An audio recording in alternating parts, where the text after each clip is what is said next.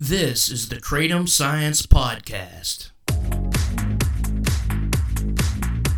I'm your host, Brian Gallagher, blog and social media writer for KratomScience.com, your source for all things Kratom. My guest is Dr. Darshan Singh from the Center for Drug Research at the University of Science in Malaysia. Dr. Singh studies substance abuse, addiction treatment, and harm reduction. He has conducted multiple studies of kratom consumers and has found kratom in its pure form to be a safe and effective way to decrease substance use, mitigate withdrawal symptoms, and decrease HIV risk behaviors among addicts. Dr. Singh is one of the most active scientists in the study of kratom in Southeast Asia. I've seen your name on a lot of studies that I've read, and uh, correct. And yeah, thanks for all the work you do. It's taught me a lot about kratom or kratom. That's what we call it around here. Uh, there's different people pronounce it different. correct, correct. How do you pronounce it in Malaysia? In Malaysia, it is pronounced as ketum, ketum, Ketum. ketum, ketum. Yeah, that's what we say around here. But uh, my boss is a Kratom Science told me to say kratom because that's how most people in the U.S. say it. Correct, correct, correct. So, how did you come to study kratom or kratom? Okay, so, all right. Okay, so let me just begin. Um, I was a PhD student in 2007 uh, at the University Science Malaysia. I came in as a PhD student, and I, and I was very interested to study heroin users. And uh, at that time, um, my supervisor told me, Darshan, is it possible that you try to investigate why heroin users living in the uh, rural areas of Malaysia, why heroin users were actually using uh, kratom or uh, ketum, all right? So, so it was, it all started when I was doing my PhD and I started reading a lot to understand what Ketum is all about. And um, once I got my human ethical uh, ethics approval to actually study uh, Ketum users, um, so I decided to travel to the rural areas in the peninsular states of Malaysia. So I traveled to Perlis and Kedah, which is very close to the Thai border or Thailand. Uh, because the reason why I went there was because Thailand and Malaysia has a lot of kratom use history. All right. So I decided to actually explore these northern region states. And I went into the rural community and uh, I met a lot of heroin users. And they were actually using kratom. And I was so curious. I wanted to know why are you guys using kratom?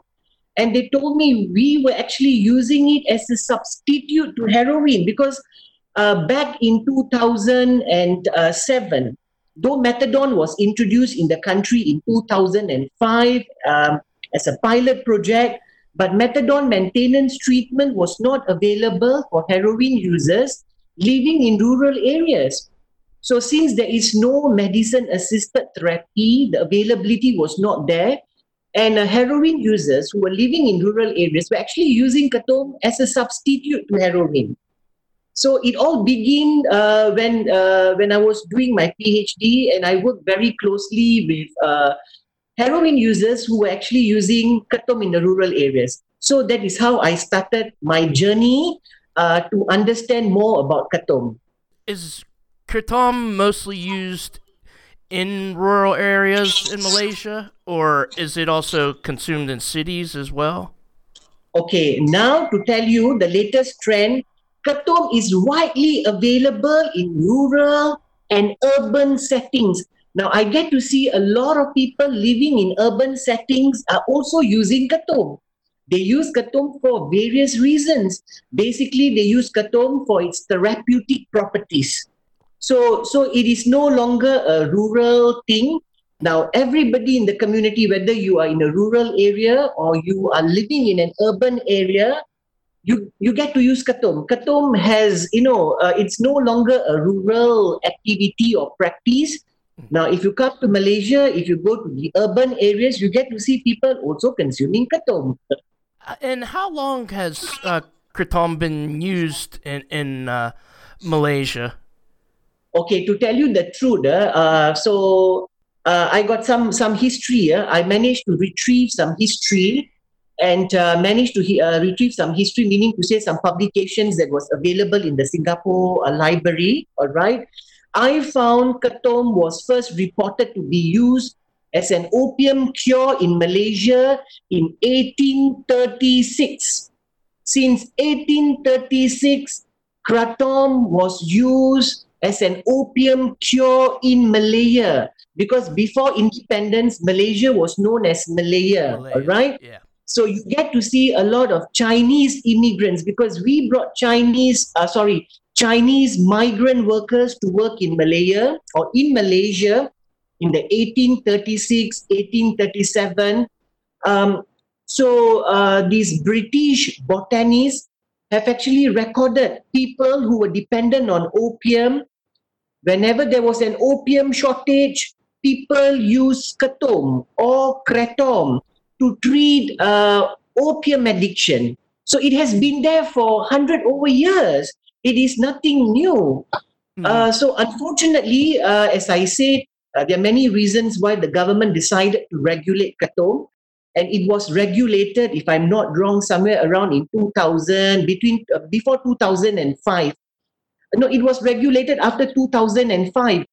After 2005, it was regulated under the Dangerous Drugs Act. Before that, it was not an offense uh, for people to use kratom. Okay, yeah, I was going to ask about the legal status. Do you have to have a permit to research kratom in Malaysia? If okay, now you have you have to understand with the dangerous drug, sorry, with the Poisons Act, right? Possession is an offense. If you were to possess kratom leaf or uh, material, it's an offense. You could be arrested by the police. You could be slapped with a fine, uh, nothing less than RM 10,000 ringgit. So, as a researcher, the university apply uh, for permit or license if I were to bring back kratom leaf into my lab for research. Of course, I need to get a license in case the police catch me I get to show them that, you know, I'm given the permit to actually carry kratom.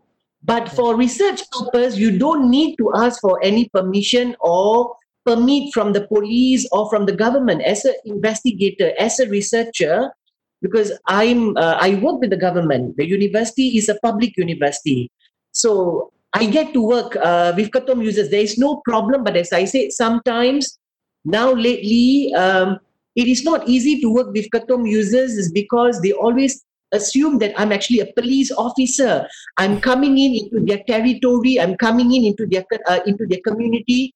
My main my main motive is to actually understand kratom use, but sometimes they wrongly interpret it and they believe that no, this guy is a police spy. If he comes in into our community, he gets to know many things, and we are afraid that the government could actually further regulate kratom. yeah, yeah, it must be hard to, and you're also asking a lot of questions too, so it must be hard to um, sometimes get participants in some of your studies. Uh, correct. It, it depends. It depends. Uh, you see, like me, um, I do work very closely with kratom users. As I said, sometimes they could be very nice if you go into certain communities, people are willing to accept you to come in as a researcher uh, to understand about their kratom using tradition. But if you were to go to urban areas, sometimes, you know, because as I said, kratom is regulated, it's banned in the country. So if people are also selling kratom in urban areas in clandestine settings, so if I were to go, you know, if they get to know that they are selling kratom in clandestine settings, they are afraid that the police could actually bust uh, or cripple uh, their activity in the city. So that is why sometimes they prefer not me coming in to know everything. yeah, yeah, I bet, I bet. Um, so a year ago, I read in the news that the uh, health minister in Malaysia announced um, plans to decriminalize all drug use. Is that still in the plans to happen there? Okay to tell you uh, the truth, last year the term or the terminology that we call decriminalization of drug use was being proposed by the Ministry of Health Malaysia. They were actually looking at, because as I said, in Malaysia, we're having this big drug use problem. Mm-hmm. And it's an offense if you were to administer drugs and if you are tested positive for drug use, uh, tested positive for drug use, you could be caught by the police. And if you cannot pay a fine, which is uh, more uh, less than RM 5,000 ringgit, you have to be sentenced to prison nothing less than two years. Now, the prison population, um, I would say more than two thirds of the prison prison population in Malaysia are incarcerated for minor drug related offences. Mm. So, so, so that is why, and and to also address the overcrowding of prison, the government decided to to see whether they could actually decriminalize drug use. But unfortunately, as I said recently, there is a change uh, in uh, the political climate or change in government. So I would not know whether the present government who is in power would they decriminalize drug use or not. We would not know, but the term was brought up. The idea was brought up last year, mm-hmm. and uh, it was just waiting for cabinet's approval.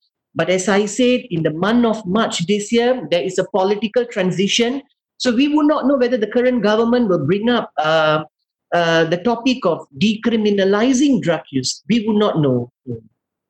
Is the public in, fa- in favor of um, kratom being legal? Okay, um, to tell you the truth right now, since Malaysia is facing or experiencing this big drug use problem, so and the media have you know have highlighted negatively about Ketum every time. If you read the Malaysian paper or the mainstream media in Malaysia, the newspapers, they always report about kratom seizure, kratom seizure. uh, a lot of young people are engaging in kratom use. And they also bring up the theory of the gateway theory. Gateway theory meaning to say if you allow someone to use kratom, we are afraid that they might gradually progress and use other illicit substances. Mm-hmm. But as an investigator, I've not seen this happening. I get to see people who are dependent on illicit drugs coming out from drug addiction and using Ketum as a safer alternative. But I don't see the reverse. I don't see people using Ketum and then they gradually progress into using illicit drugs. I've not seen this uh, through my 10 years research career. I've not came across such situation.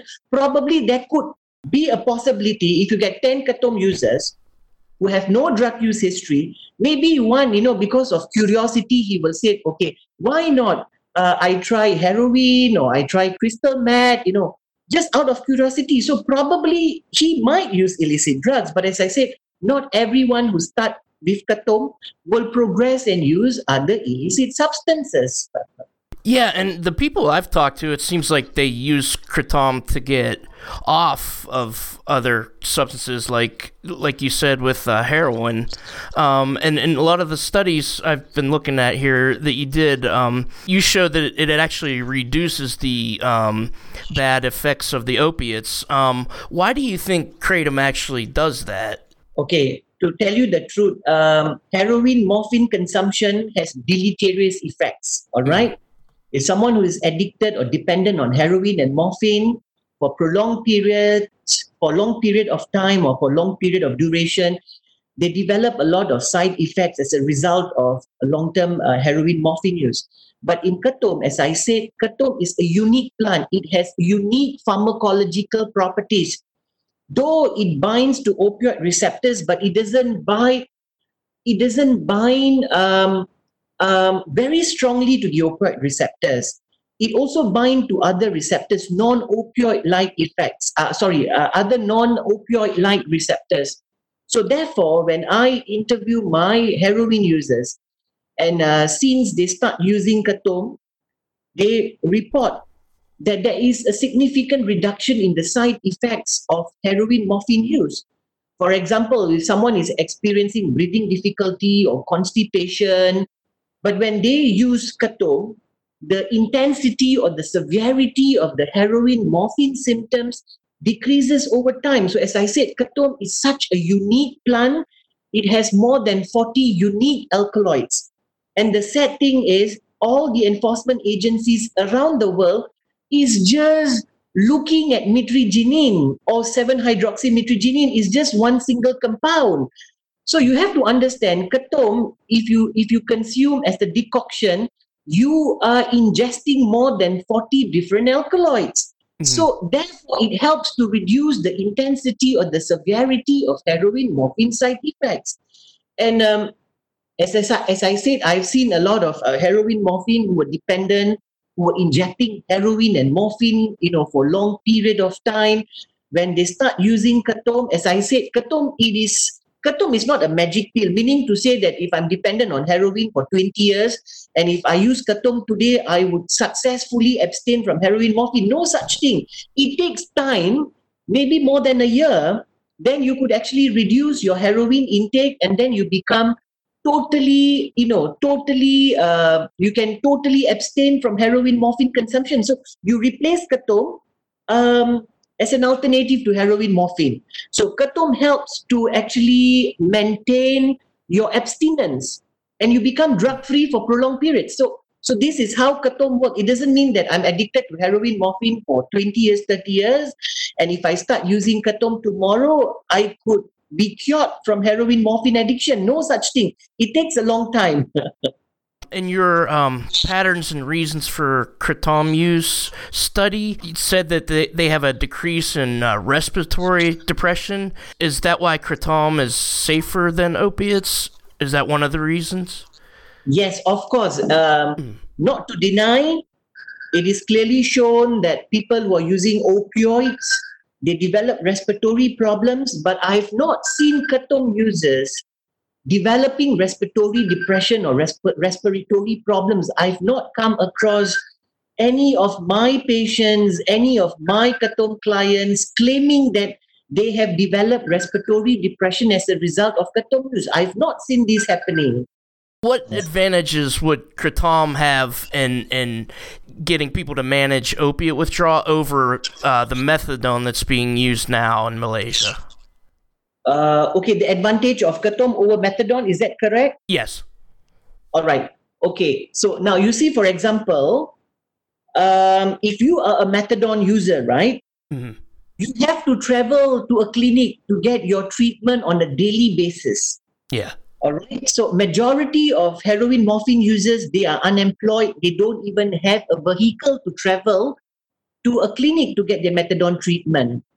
And there's also a perception, there's also a belief, there could be a negative perception. They believe that uh, methadone dependence or methadone use could actually cause severe dependence. You know, they just dislike methadone because you are replacing uh, one drug with another drug.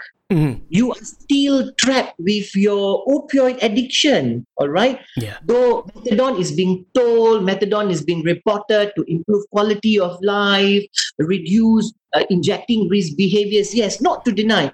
But as I said, someone who's dependent on heroin, morphine, they are tired, they are sick, they don't want to be on methadone.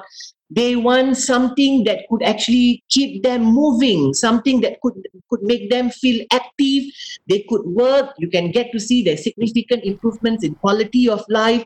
So they're looking for something like that. So therefore, they would prefer to use uh, then methadone. And another thing is, if I'm a methadone user, if I go to the clinic, there's a possibility for the police to re-arrest me or to catch me.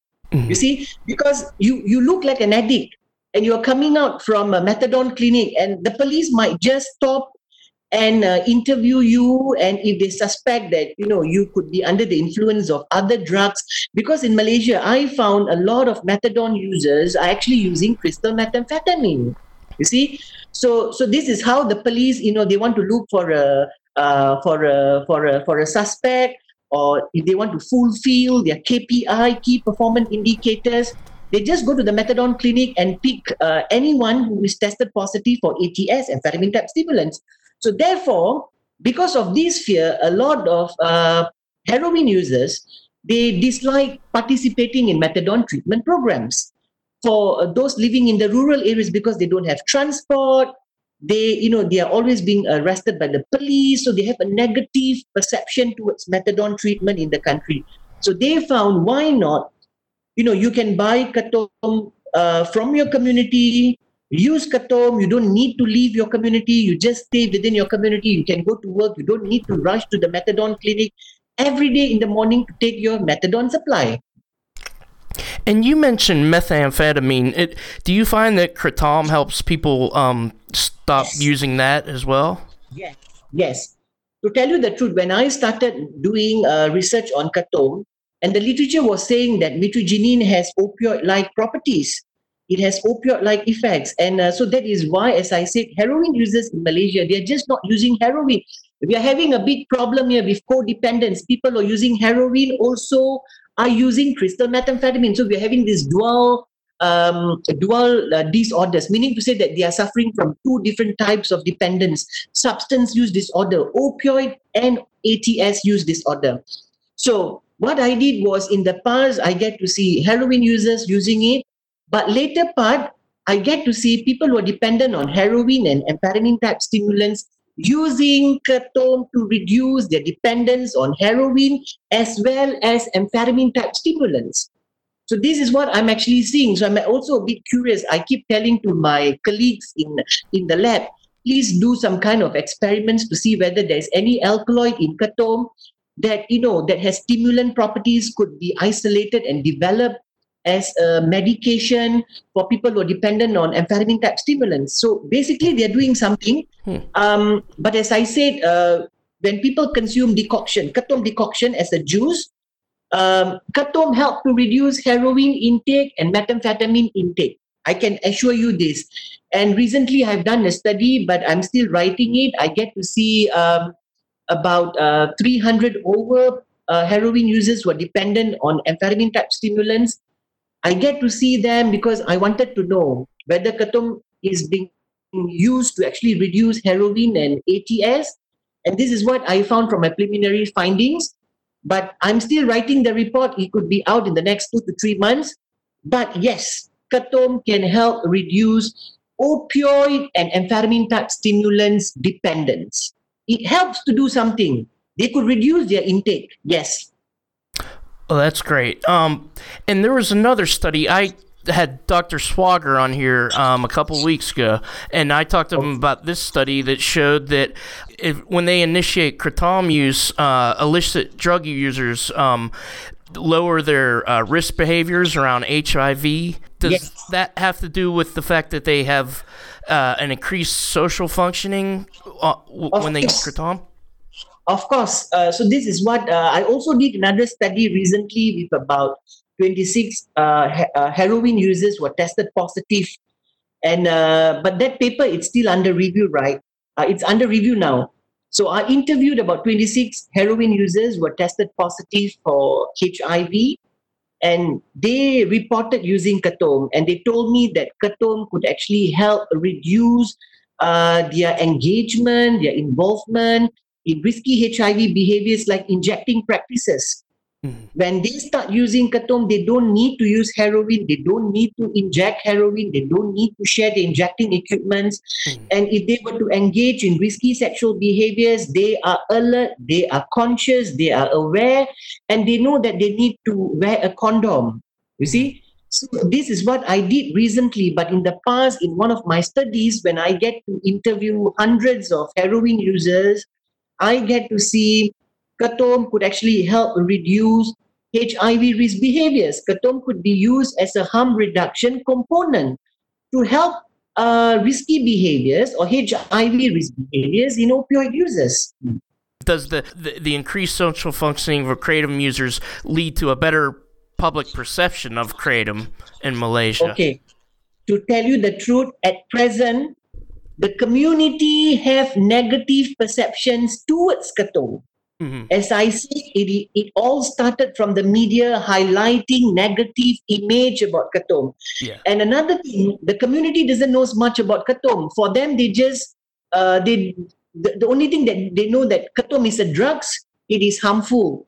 So the, the press, the media, it's not educating. They are not disseminating the right information to the community the community should be educated uh, they should be educated meaning to say that they should be given adequate information that kratom is not harmful I've been advocating this for a very long time. I said, Mm. Katom, it's not a dangerous drug. It is not as dangerous as heroin and crystal meth. I don't see heroin, Katom users engaging in criminal behaviors. I don't see Katom users experiencing impairments in social functionings. They were all productive compared to a heroin and ATS users. They always engage in crime. A Katom user doesn't need to engage in crime. You see, and he doesn't need to use Katom every day. So if he doesn't have money, it is fine. It's okay. But for an heroin and ATS user, amphetamine type stimulant user, if I'm an addict, if I don't have money, I have to commit crime. Mhm. So, so the public or the community or the general public in Malaysia, they don't understand about Katom because, as I said, the media has ruined Katom's fate in Malaysia. They have sent out the wrong information, and the community believe, oh, Katom is dangerous. So, if we were to talk about, you know, Katom could actually improve social functioning, it is it is a safe drug. Nobody would actually believe us. It will take another five years to ten years to educate the community that Katom is an herbal drug. It is not harmful. It is just like coffee. Yeah, yeah. That's how I. That's how I look at it. Um, so, so, so the thing is how you know. You see, so the, the problem is, you know, uh, coffee is addictive, right? You know, uh, sorry, you know, coffee is addictive, yes. but you need to discipline yourself. You know that okay, one day. Maybe in the morning I take one glass, probably after two hours I take another glass of coffee, maybe late evening I take another glass of coffee. You know, your limit is it shouldn't be more than three glasses per day. But as hmm. I said, Katom uses because it gives you so much of pleasure, it gives you so much of stimulant, a mixed effects of stimulant and sedative. And you know, it just relaxes you, you feel good, you are not stressful, you are productive, you are energetic. So people continue to abuse Katom. When they abuse Katom, they develop dependence on Katom. That is the only drawback uh, if you were to consume Katom in large amount. And that gets me to a lot of Americans uh, import it as a powder, and and some some I you know we've heard from people who use lots and lots of powder. Is it consumed exclusively as a tea in Malaysia? okay, to tell you the truth, uh, to tell you the truth, I would say uh, Katom consumers in Malaysia, I'm not going to talk about Thailand, I'm not going to talk about other countries where Katom is available, but I can tell you in Malaysia, Katom users are very lucky because they get to buy, they get to ingest, they get to drink pure Katom juice. Meaning to say, if the Katom leaf is really getting older, maybe about 10 days old, 15 days old, 30 days old, it is fresh, it is freshly plucked from the tree Mm-hmm. and it is being boiled and within within five to six hours it is being sold in the community. Though it is illegal but people can buy fresh katom juice and katom juice is consumed fresh.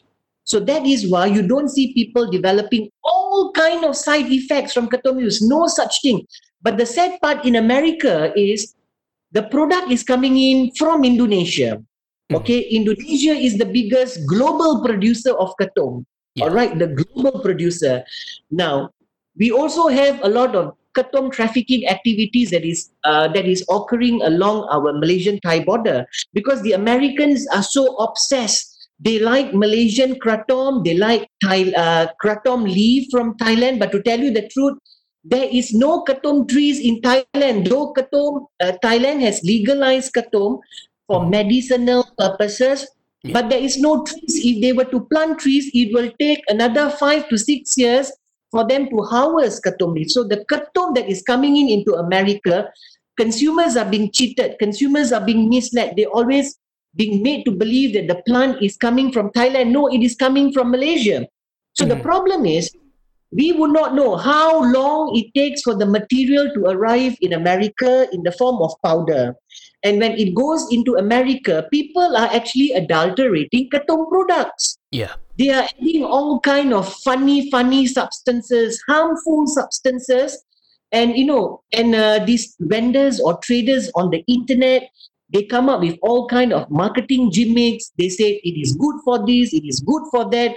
It is all nonsense. It is all pure rubbish. So that is why the american kratom association is actually coming up with this proper kratom act so yes. that you, people get to use high quality or genuine kratom products now the thing is as i said now we would not know uh, you know, the powder that is coming in into America could be three months old, could be four months old, could be five months old. It is not fresh. It is not fresh. We will not know what is actually happening, and then it is being modified, it is being adulterated. And then when it arrives to you, the product could be six months old, the product could be one year old.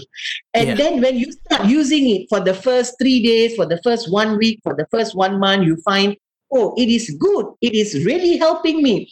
But after one month, you start developing all kind of medical problems. Yeah. and, then, and then you go to the hospital in America to the emergency room, and the doctor there, he said, "This is interesting. You know, let's report about kratom. Kratom can cause liver problems. Kratom can kratom can cause psychosis. Kratom can cause mental health problems." It is ridiculous. We don't get to see all this happening in Malaysia. yeah. there was one, uh, there's a couple of studies about cholesterol. Uh, I think the one, it was 77 kratom consumers. It showed that uh, their cholesterol uh, levels went up. And then there was another study that showed no change. Do you think okay. Uh, kratom affects cholesterol at all? Okay, let me just explain to you. Um, so uh, that study, I wanted to actually see whether long-term kratom use could actually cause toxicity, whether it could actually alter biochemical or hematology uh, parameters in kratom users. So I was very curious to actually identify, uh, you know, to just see what is actually happening because everyone is reporting, oh, long-term kratom consumption it's not a problem. But it was so difficult for me to, you know, like draw blood from 77 people because they keep asking, why are you drawing blood? What are you looking at? So I told them I want to see whether long-term kratom use could actually uh, alter biochemical parameters. So when I draw the blood, it was sent to a lab, and then we ex- uh, and we analyzed it. We found it does not alter biochemical parameters, except it elevates or increases uh, this lipid profile, these cholesterol levels. But to tell you the truth, you know, not to forget, we, so we cannot put the blame on Kratom that Kratom is actually causing cholesterol to increase. It could be other dietary factors, it could be other physical inactivity. So, so, mm. so, so that is why I said there could be other factors that have actually caused uh, the lipid profiles to, to, to go high in Kratom users. Then in another study when I did, I found there's no significant differences between healthy control and Kratom users. Maybe in this population of Kratom users, uh, because it was done in done in a different setting, uh, in a different mm. location. So in the newest study, we found there's no significant differences in the lipid profile. Probably could be attributed to uh, Kratom users are all hardworking people. They go and you know after using Kratom because they're manual laborers. So after they use Kratom, they go and sweat out. So they have uh, you know they have a good um, good health. So in this uh, new study, I found there is no elevation in lipid profile. So, so it is too early for us to make a conclusion to say that if I use Kratom for prolonged periods, uh, there's a possibility of me experiencing elevation in my lipid profile, and in the long, long run, I could develop cardiovascular problems. So, hmm. we have not investigated all that, but yes, um, we um, we we just did a study recently to see whether long-term kratom use could actually cause cardiotoxicity or not. Because in the animal studies, it shows that mitragynine is cardiotoxic. So I did a recent study, but um, that that report is under review right now. So if it gets published, it'll be very interesting. Then you will get to know whether Kratom could cause cardiovascular problems or not. yeah, and what about uh, kratom in the liver? Um, there's been studies that showed it might have affected a few people uh, in the liver, and there's been other studies that showed it hasn't. Um, no, I, as I said, as I said, because you see, um, because when they when when many case studies started to uh, to appear from America, you know, there's a lot of case studies coming out from America showing that people who use uh, or kratom, they develop all kind of uh, bizarre or awkward liver disorders, and uh, so I was a bit skeptical. So therefore, I decided to actually do a blood test, and I found that ketum does not uh, impair uh, liver parameters. You see, mm-hmm. and then I've been talking to my ketum patients uh, until today. We do a lot of you know uh, experiments on ketum users. I've not come across any single case or any single patient of mine saying that you know Dr. Darshan, I've been using ketum and I've actually developed uh, liver problems. No, I've not seen that. But I'm a bit surprised why Americans who use ketum in America develop all kind of bizarre uh, liver-related disorders. So mm-hmm. I, I would not know why. Uh, maybe it could be due to the powder. Because as I said in Malaysia, people are consuming ketum juice in the form of juice. It's an herbal tea. Yeah. You see, so, so in America, people are actually diluting ketum powder in warm water or in cold water. So, so we will not know whether the powder is being diluted properly or not. So, so that needs further investigation. I've even heard from people that said it caused hair loss. Have you ever heard that? No, I've never come across anyone saying I can prove to you I have I've been working with ketum users who've been using ketum for 40 years, 50 years. Yeah. I see they have a lot of hair on their head. I've not seen people complaining my hair is falling because of ketum. No such no such thing. Uh, that the, the reason for the hair fall could actually be to the adulterated use of ketum products. Lah. Yeah, that makes sense, and that's why we really do want that Consumer Protection Act to be passed here. So and we've heard from uh, Kratom consumers that they don't get better effects with higher doses. Looking at the uh, the, the the based on Kratom consumers' experiences in Malaysia, just say for example, if I want to start using Kratom, I want to start using Kratom today, I will usually start using Kratom in smaller quantities. All right, smaller quantities when you you consume Kratom in smaller quantities it normally provides you a mixture of sedative and stimulant effects. But the stimulant effects becomes more profound after about one hour or probably two hours. All right? mm-hmm. So in small amounts, at the very beginning, after about 10 to 15 minutes, you experience two types of effects, sedative and stimulant. But as I said, the stimulant effects becomes more profound. All right? So what happened is they start they, they begin to develop tolerance. So they start liking the stimulant properties. They start using more ketum. So in the long run, maybe you know after using for about one month, from half a glass towards the end of the 30 days period, they start consuming one glass. All right, one full glass. So so they still get to experience the stimulant properties, but as I said, if they continue to take more ketum, there is a possibility of them, you know. So this is what happens. There's a possibility of them experiencing two types of effects: sedative at the very beginning, and then stimulant effects pick up later. But as I said, the intake of ketum will actually increase from one half a glass to one glass, one and a half, two glass, three glass. So maybe after about four to five months, uh, they already know that you know I just don't like the sedative effects because I'm consuming too much of ketum. It is no longer providing me the stimulant properties, and I have to reduce the intake of ketum. So over time, you get to see there's a significant reduction in ketum intake. So I started with half a glass, I progressed to one and a half, two glass, three glass, but then maybe after four months, after five months, I feel that you know ketum uh, is no longer providing me the stimulant properties. It is giving me more sedative effects, and I don't really like the sedative effects. I like stimulant effects. So you get to see there's a reduction in ketum intake. But as I say, it depends on the circumstances. Just say today I'm actually depressed. Oh, I'm stressful, and I know that if I consume ketum in larger amounts, it might provide me the sedative effects so so you get to see people in a in the in in, in the local community here. Some days you know maybe towards the weekend you know uh, i want to relax i'm not working. So they consume more ketum to experience the sedative effects. But uh, on a working day they just take very small amount of ketum for its stimulant properties. So this is what i get to see uh, happening in my uh, users in malaysia um, and then you did mention whether, if I'm not wrong, you did mention that um, uh, in one of your questions whether if you were to compare alcohol withdrawal effects, yes. heroin withdrawal effects uh, with ketum effects, to tell you if you were to, you know, uh, abruptly abstain from heroin use, it is so, so painful, it is unbearable. Alcohol is even worse.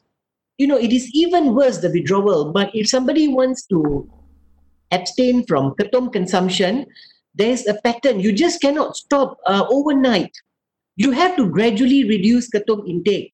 Mm. But as I said, unless if you're being caught or you have to travel somewhere and uh, you have been addicted to ketum, you've got no chance to use ketum, then the withdrawal could be a bit unbearable. Mm-hmm. But the withdrawal will only last for about two to three days. And then it, it just disappears after that. So if you were to compare between heroin and alcohol and ketum withdrawal, to tell you the truth, ketum withdrawal is much more, much more less intense uh, or less severe than heroin withdrawal and alcohol withdrawal symptoms. Mm. Do you find that a lot of uh, opiate addicts take uh, kratom and opiates together, or do they quit the opiates first and then introduce kratom when they're experiencing withdrawal? No such thing. To tell you the truth, when I saw your question, you told me whether is it safe if someone who is addicted to heroin or using opioids or morphine and they co-administer or co-use ketum, it is safe. It is. I've not seen any any problems because I work with heroin users in the community. All of them are still using heroin, still using morphine, still using opioids. Mm. They also use ketum. I have not seen them experiencing any adverse effects when they combine and use it. But as I said, um, what happens is like just say now I use heroin, all right, or maybe this morning I didn't have money to buy heroin. I start using kratom first, and then in the afternoon when I have my withdrawal, I have some money. I want to use heroin. I use heroin. So mm.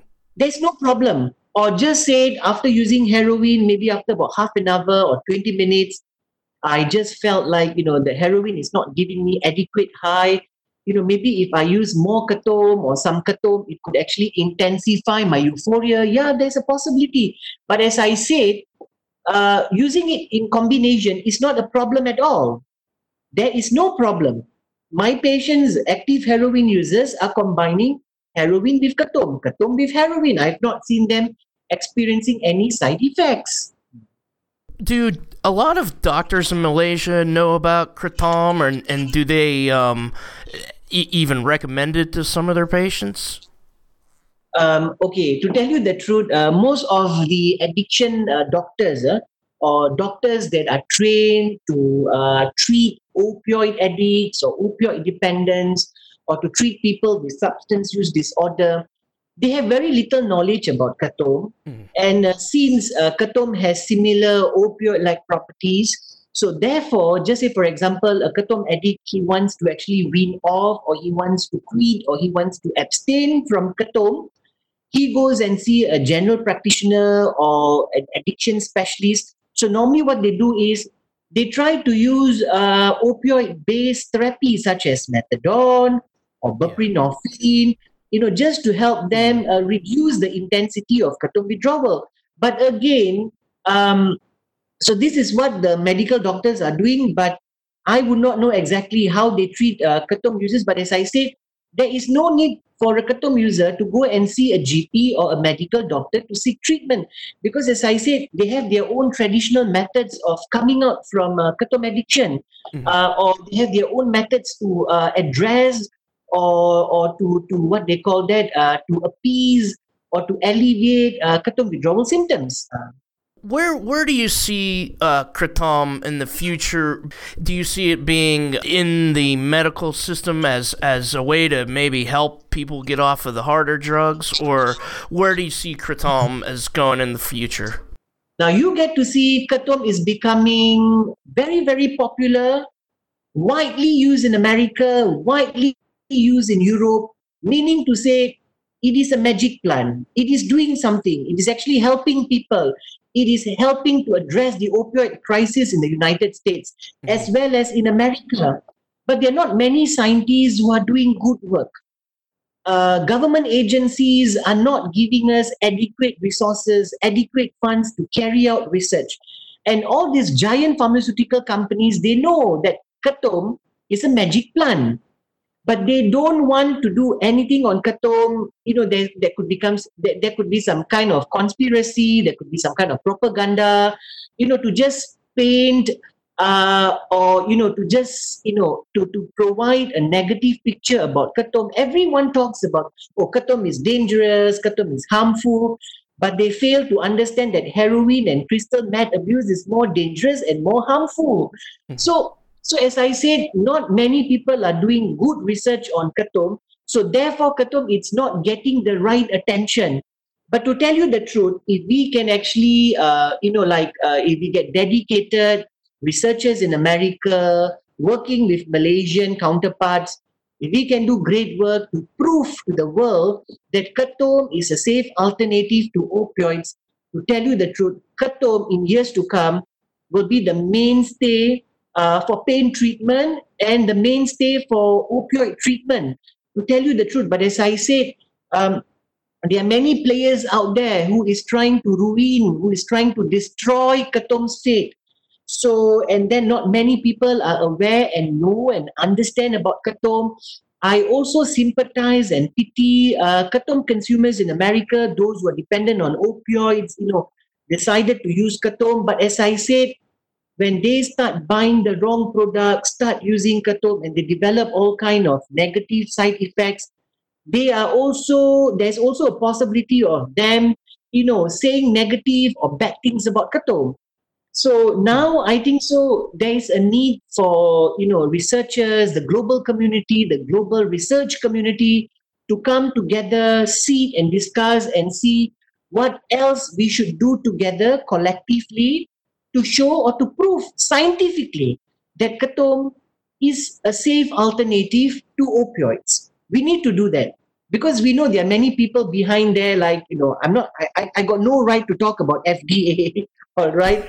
So so but i can talk uh, in malaysia you know you have all these regulatory agencies. Their main aim is oh destroy kratom regulate it ban it. It is harmful drug you know i always tell them so, so, uh, so, so you are saying Kratom is much more dangerous than heroin and crystal meth. They could not answer, but they said yes, it is equally dangerous. But I say, as a researcher, I think so. Kratom is very safe. I don't, I, I don't see people dying because of Kratom. I don't see Kratom users engaging in crime. No problem. Significant improvement in social functioning. No problem. Thank you, Dr. Singh. Look up uh, Dr. Darshan Singh on PubMed to see a lot of his studies and look for links in the description. Uh, please like and subscribe if you're listening on YouTube. Give us a good review on Apple Podcasts. The Kratom Science Podcast is written and produced by me, Brian Gallagher, for KratomScience.com. Take care.